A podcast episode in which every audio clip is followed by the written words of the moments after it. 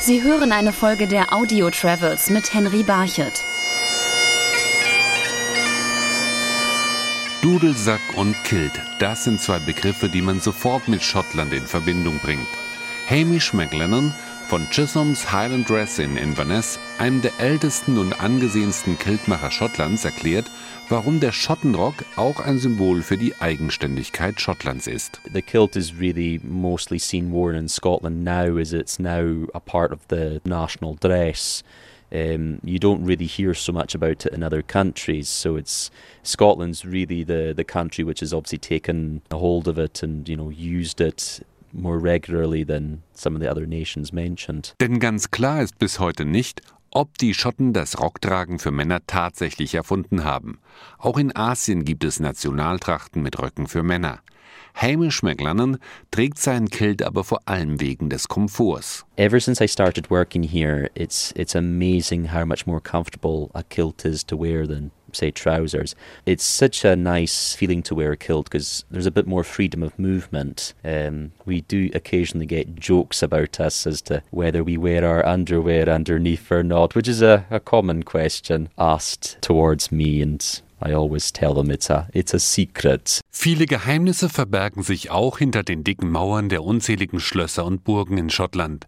Sie stehen für die Wehrhaftigkeit der Schotten, so der Schlossführer von Calder Castle, Gary Rustison. Most major landowners and most clan chiefs had their own castle. If you had lots of land, you wanted the prestige of your own castle. So that's why you find so many up here. In Calder Castle, nahe des Dorfes Nairn, lässt Gary Rustison ab und zu die Zugbrücke herunter, um einen Einblick in das Leben der Adligen zu gewähren.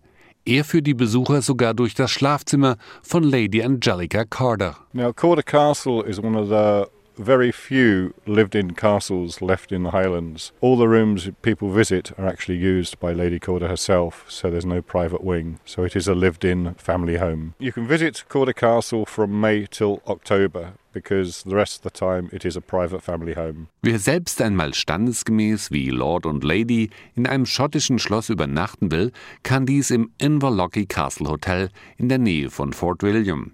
Dort wird er von Schlossverwalterin Katie Watson empfangen. We're at Inverlochy Castle and it's an 1863 castle.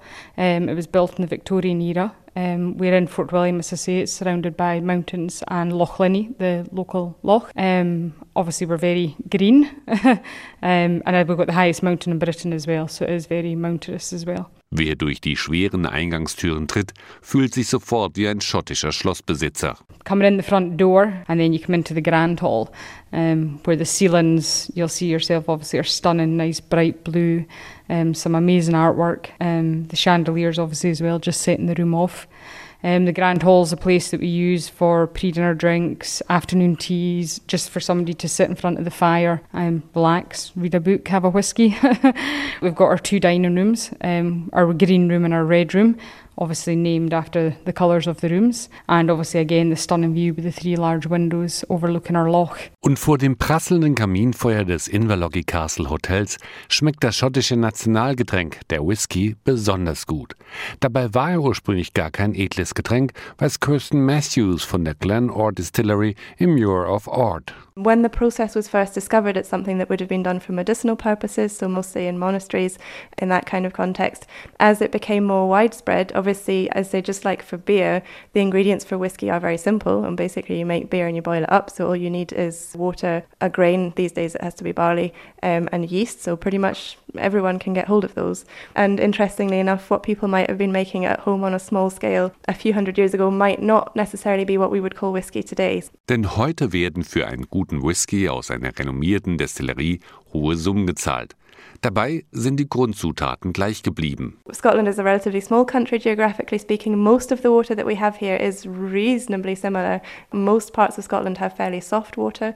All of the ingredients that we use are important, so the barley, the water, but most of the flavour is coming from the way in which we do the process, not from the nature of the ingredients themselves, although that does play a part. It's not one of the big factors. Was für den Whisky gilt, der aus rein schottischen Naturprodukten veredelt wird, trifft auch auf das Essen zu.